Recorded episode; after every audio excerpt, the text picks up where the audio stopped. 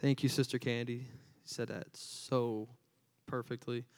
Um, I, I we had Sister Vivian last week, and we had Sister Candy today, and very educated women of God, and now I'm up here feeling like the substitute teacher. um, you can all be seated. Just because I said that doesn't mean you have to. You you, you can just not listen. Hold on, there it goes. Fingerprint wasn't working on my thing. We're good though. All right, I'm glad to be here today. Glad to be here tonight, not day, night. Um, first off, um, I want to thank Pastor for this opportunity for to be a teacher. So, who's ready to be the students? All right, uh, who's ready to take notes? Who has already taken notes? Good. Look, see, you're passing the test already.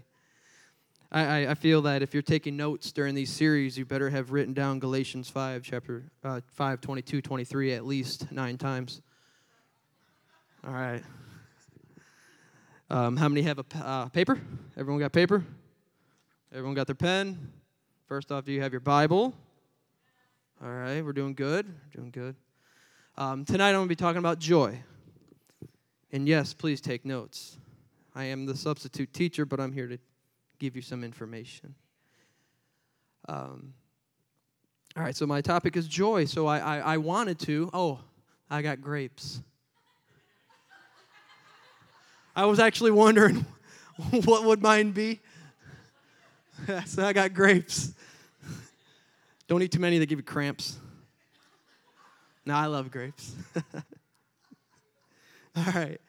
Now, I'm doing joy, so I was going to have everyone stand up and sing Joy to the World, but I don't think that's fitting because that's kind of Christmas time and no one wants to think of that. So, but on a, on a real note, I, I am here to talk about joy. I have um, there's a lot of good points, and if if please take notes, pay attention. This is this is a vital point of the fruits of the spirits. Also, I mean, love. You got to conquer love. You got to conquer joy. I mean, you can't just say I'm going to pick one. You got to you got to get them all. It's not just choose what you want. Choose the one that feels comfortable. You got to choose them all. Kind of stinks sometimes. Like, I don't want to choose them all. But you got to choose them all. So for the last fifty years, society, Hollywood, life, has always said that when you get married, it'll be happily ever after. Some of us have walked down the aisle or watched our wife walk down the aisle and this is going to be the happiest times of my life. And you, you think that. I love you, Lindsay. You, that's not what I mean by that. No, but you stand there and you think, and you think this is going to be happily ever after. Let me get to my point. I'll get there, I promise. I hope I have a still place to sleep, but I'll get there. But then you end up realizing that it's not happily ever after. Why? Because maybe your husband doesn't want to clip his toenails. Maybe your wife doesn't want to talk to you because she hasn't had a cup of coffee yet. See what I'm saying? All right, just let me clarify that. I love my wife. I think she loves me. We're doing pretty good. We're on year number six. We're, we're going. Our child is crazy, and I love him to death. But our marriages feel like we're doing great. And yes, she needs her coffee in the morning. But because of that, people say, I, I, I want it to be happily ever after. I, I believe that it's going to be. But you need to realize something. That person that you married is a human. They're going to make mistakes. They're going to do things that are going to irritate you. I know I irritate my wife more than anyone in the world probably to her, but if you know me, you'll know why. But you, you need to realize that you, you married or you became friends with a human. People get sick. People argue. There's misunderstandings. Life is not going to be a consistent honeymoon. Life isn't going to be a consistent honeymoon. I'm not trying to pick on people.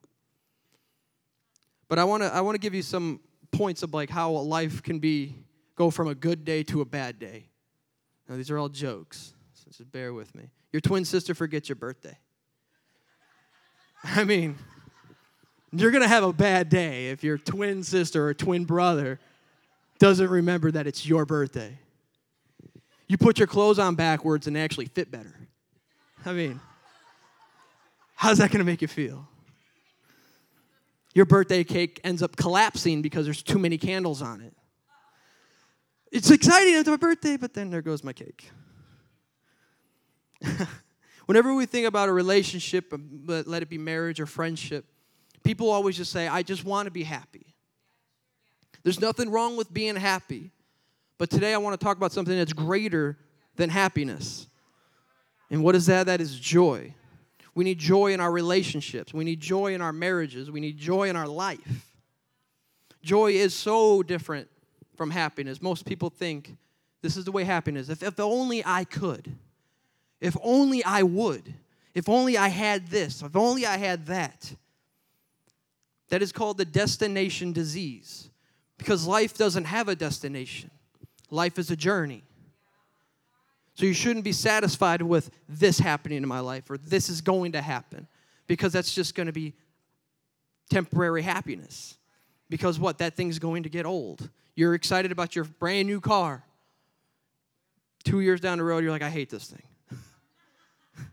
Why did I buy this? It's not even cool, because they end up changing things. But happiness is temporary. People always make drastic changes because of that, because they're looking for happiness. It might be from walking away from a marriage, quitting a good job, switching their careers, moving across the country. They do all of that, but yet they still have to realize that they, they still have to live with themselves, because they're trying to capture that happiness, but all they need to do is capture that joy. They keep looking at other places. Ah, maybe it's over here. Maybe it's over there. But you need to look in the mirror, and that, that's, this, that's the issue. Some of us need to wake up. I need to wake up. People need to wake up. You're looking for things that you're never going to find, because you got to first fix yourself. Stop trying to grab happiness and start trying to grab joy. Nowhere in the Bible does God advise people to have happiness, because happiness isn't a biblical concept.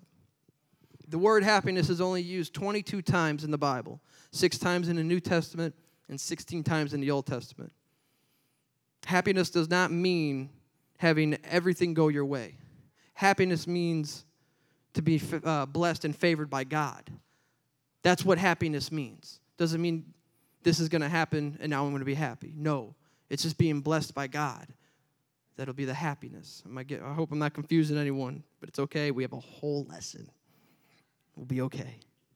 The Bible uses joy, joyful, and rejoice over one hundred sixty times in the Bible. It teaches that joy comes from the Spirit of God and living within us, and that's how it works. So here's an example of what I'm trying to get to. Happiness is external. Joy is internal.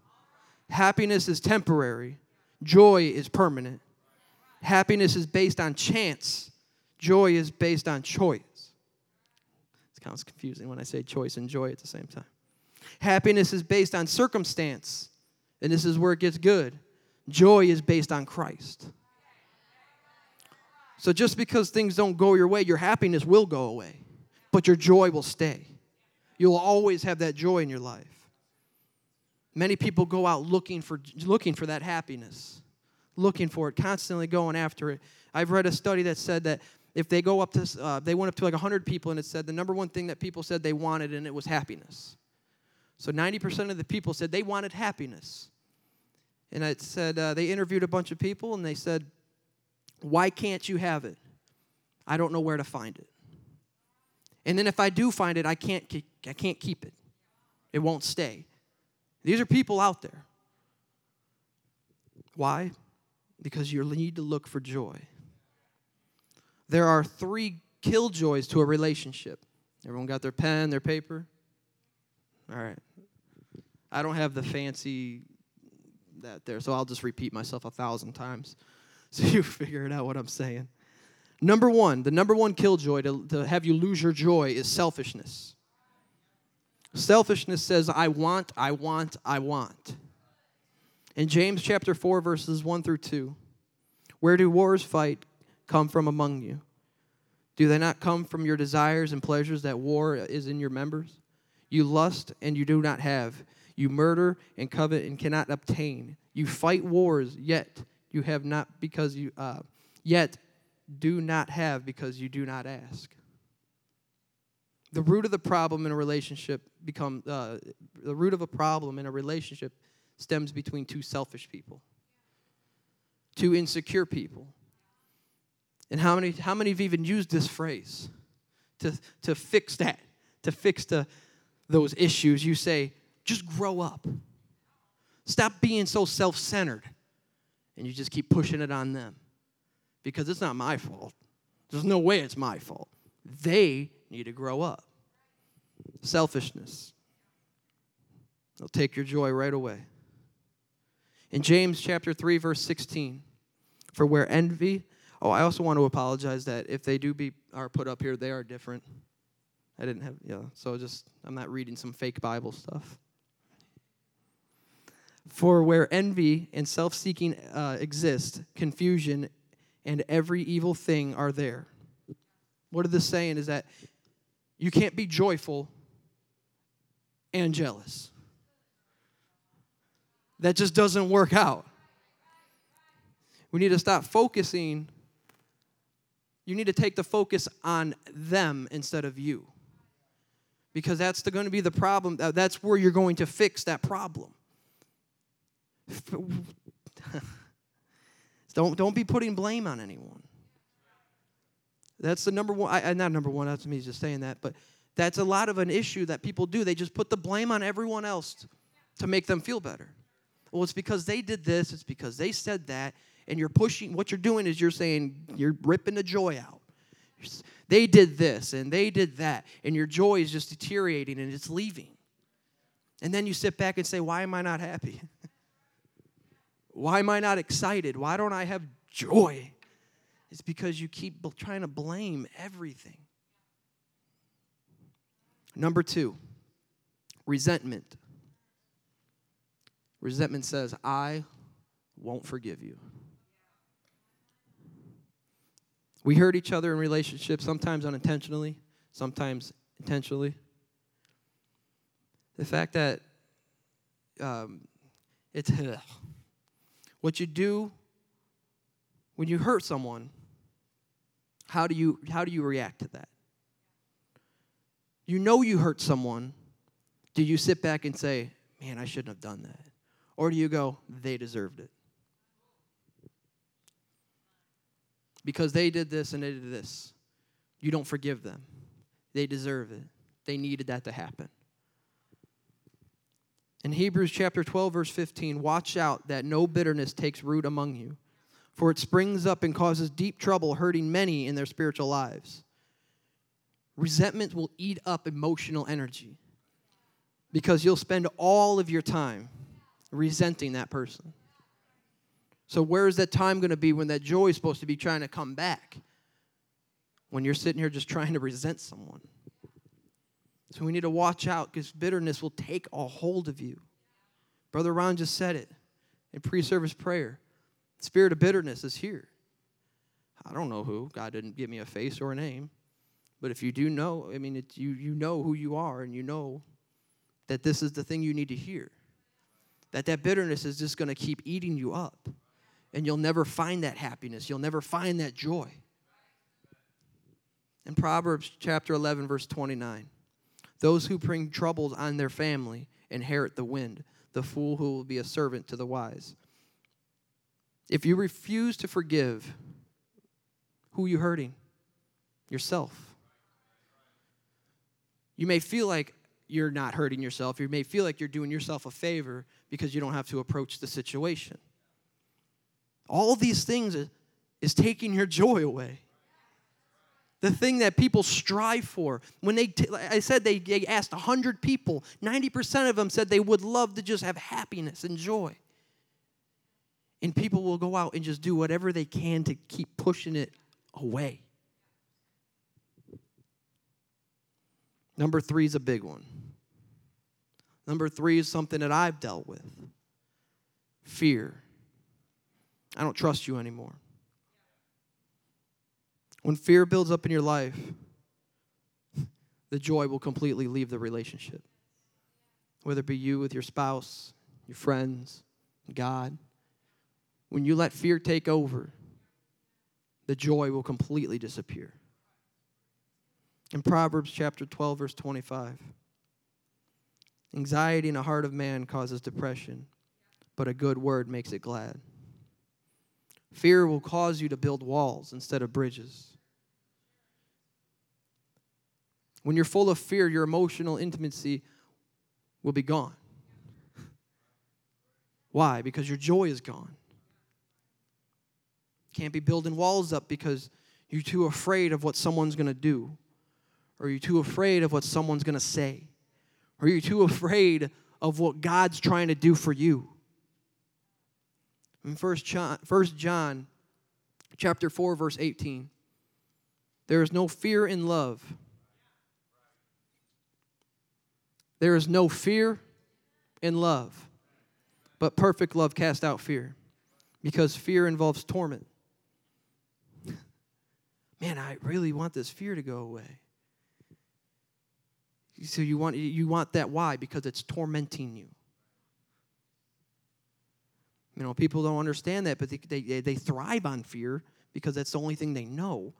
It's because it's tormenting them. But who who fears have not been made perfect in love. Fearful people cannot give love, and they cannot receive love.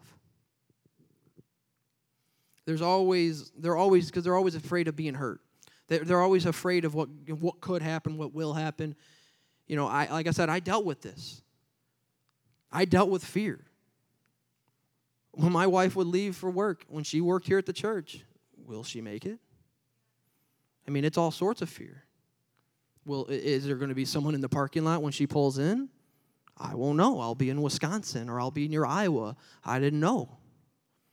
So I let this fear come in, which then hindered my relationship with my wife, which then led it then let it, let it to be hindered my relationship with God, because I was too focused on what could happen, even though it, it shouldn't happen, because I have the protection of God. But I let it affect my life to where I couldn't focus on him and I couldn't focus on her, because I was too worried about what could happen. God will not give you something that you cannot handle. I have to tell myself that all the time, because it's still a little little sore spot. You know, it's still there. But I need to realize, and I try to always understand, that God's not going to give you something that you cannot handle. So you shouldn't you shouldn't fear about anything, because God's in control. And you don't want that to take your joy away, because you're too worried about silly things. Things that are in your mind, things that are not even happening. You get to lose happiness over that? It's not worth it. Here's three things that fear will do to a relationship. Fear makes me defensive. I won't admit it when I'm wrong. Fear makes me distant. I won't share my real feelings. I'll share you some of them, but not all of them. Fear makes me demanding. I must always be in control. These three things are with a relationship with your spouse, relationship with your friends, and remember, these are things relationship with God. When you can't admit something to God, that's when you need to realize where you're at in your life. God already knows what's in your mind. God already knows what you're going through. God already knows what you're thinking about. You need to not be afraid to admit it to him, and let him be in control, and stop trying to guide yourself. You guide yourself, you're going to lose your joy. You're going to lose your relationships with your friends, your family, and God. The first key to joy in a relationship is that you got to focus on somebody rather than yourself.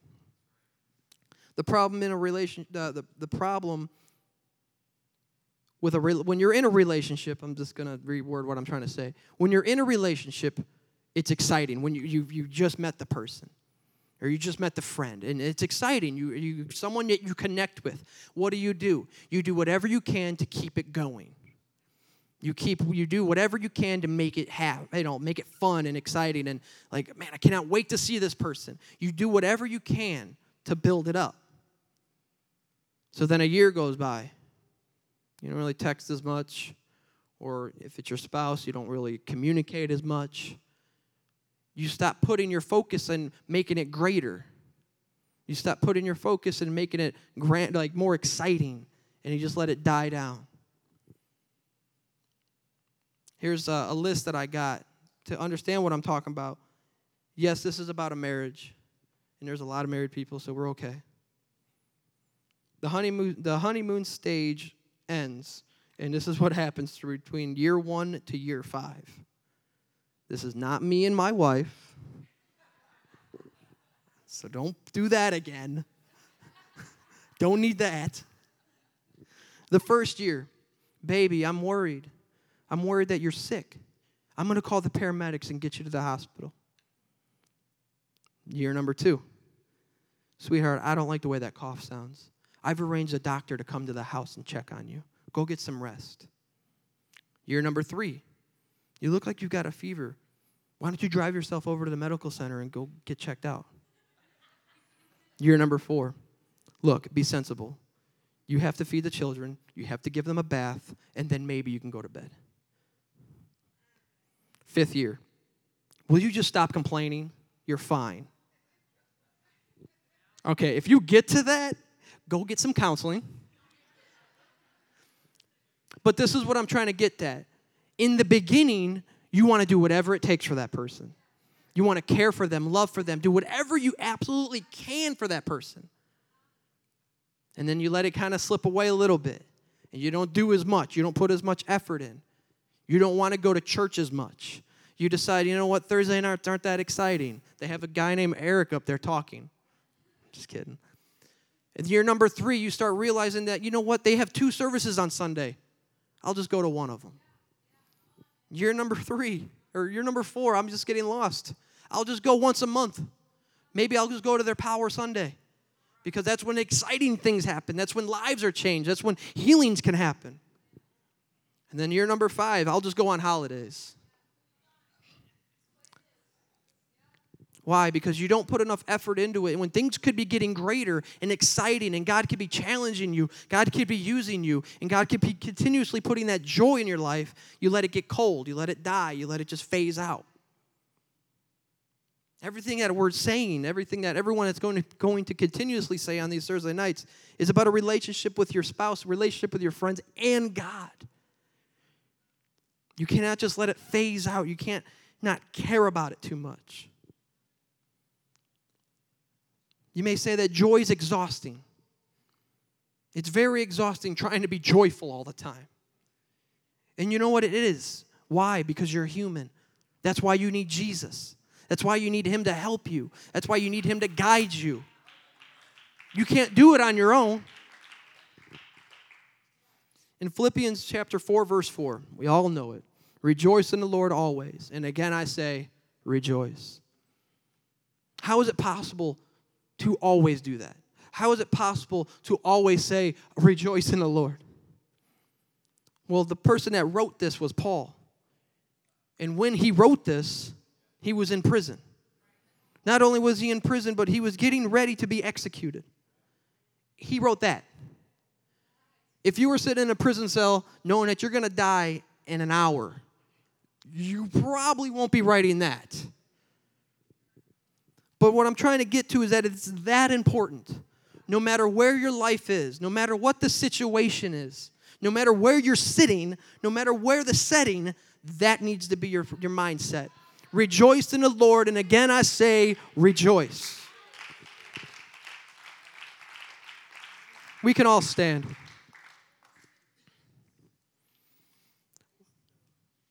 I'm excited that we're doing this series because it's not like you're getting preached at. You're learning, but you're learning good stuff. It's not, well, they're just doing this little series to teach and it's kind of boring. No, like this is life. These are things that are going to get you to the next day. These are the things that are going to get you to the next chapter in life. So I want us to right now, I just want us to pray, and I want us to say, God, let me be more joyful. God, just let me have that joy in my life. God, let me rejoice in any situation. God, let me rejoice in every situation that comes my way, God. Lord, it doesn't matter what it looks like. It doesn't matter where my life is at, God. Let me just say rejoice. And let me say it again, rejoice. Let that be my lifestyle. Let that be the way I move. Let that be the way I talk. Lord, let joy just consume my life. Thank you, Jesus. Thank you, Jesus. Thank you, Jesus. God, I need that joy so greatly, God. Lord, I need that understanding, Lord, of how important it is. Hallelujah, hallelujah, hallelujah, hallelujah, Jesus. Thank you, Jesus. Thank you, Jesus. Thank you, Jesus.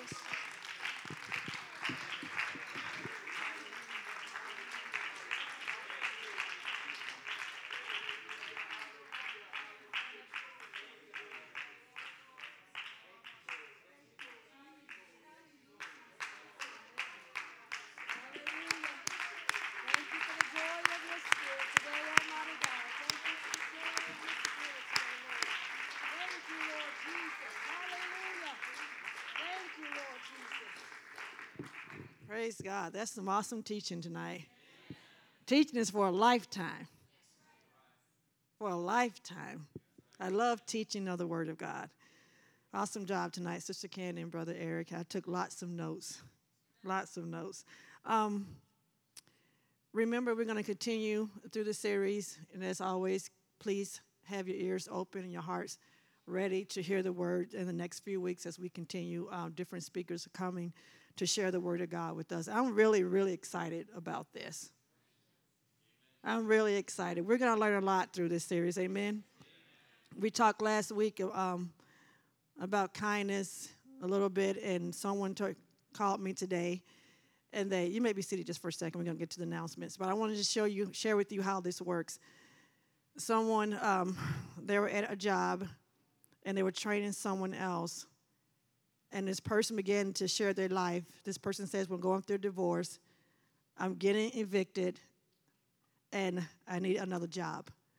So the Christian person, Holy Ghost-filled person, also up for another job, almost a guaranteed job. This young lady told the other young lady about the job. See what I'm saying? She's up for a job. The hiring packet is being emailed to her, but the Christian young lady shared with the one, the sinner, that needs a job. And she looks to her and she says, "There's not many people like you left. You're kind. Can I have a hug? Can I have your phone number?" The world expects rudeness and everything else. They don't expect that. They don't expect the fruit of the Spirit. But this is how it works. We reach people. It helps our family. We reach souls. They exchange phone numbers. Hopefully she's going to come to church. But she says, "There's not many like you left. You're kind." Do we get this? You're kind. There's not many left. So please, let's pay attention to these teachings. Let's receive the Word of God. No matter how it feels, what we have to give up, let's receive the Word of God. Amen. Um, announcements, marriage. There will be a marriage event Saturday, July twenty-second. Okay. Scratch that. The marriage for Saturday, July twenty-second has been canceled. Huh? Postponed. Okay. Celebrate Recovery. Regular C R group meeting Monday, July twenty-fourth. Along with Celebration Place in the Genesis. Please see Sister Kelly for any details. Sister Kelly, stand. She can give you all the details. Um, lost and Found. Here's where you're going to help Sister Holly and I at. Um, if you have accidentally left any of your belongings at the um, Welcome Center, you will find those belongings in the old building at the coat rack. We place those items up there, so if you're missing anything, feel free to go over there and search for it. The items will remain there for two weeks. If they're not picked up in two weeks, if it's in good condition, it is going to Goodwill. If not, it's going to go in the trash. Plain and simple. Love me anyway. We're trying to keep the house of God clean. We want it to be presentable. Amen. So if you have anything that's missing, feel free to go next door by the coat rack. If it's there, please take it home. Two weeks later, if it's still there, I will take it to Goodwill or we will throw it away. Um, offering. please come. Our ushers can come. We can all stand. Our usher's going to come. We're going to reach up. Everyone say reach up. Reach out. Reach out. Reach in. Reach in. And you're now released in the harvest field. Amen. There's something, Brother Russell, there's something. Come on, say, turn it around. Open the windows of heaven. Pour out a blessing overflow. Turn it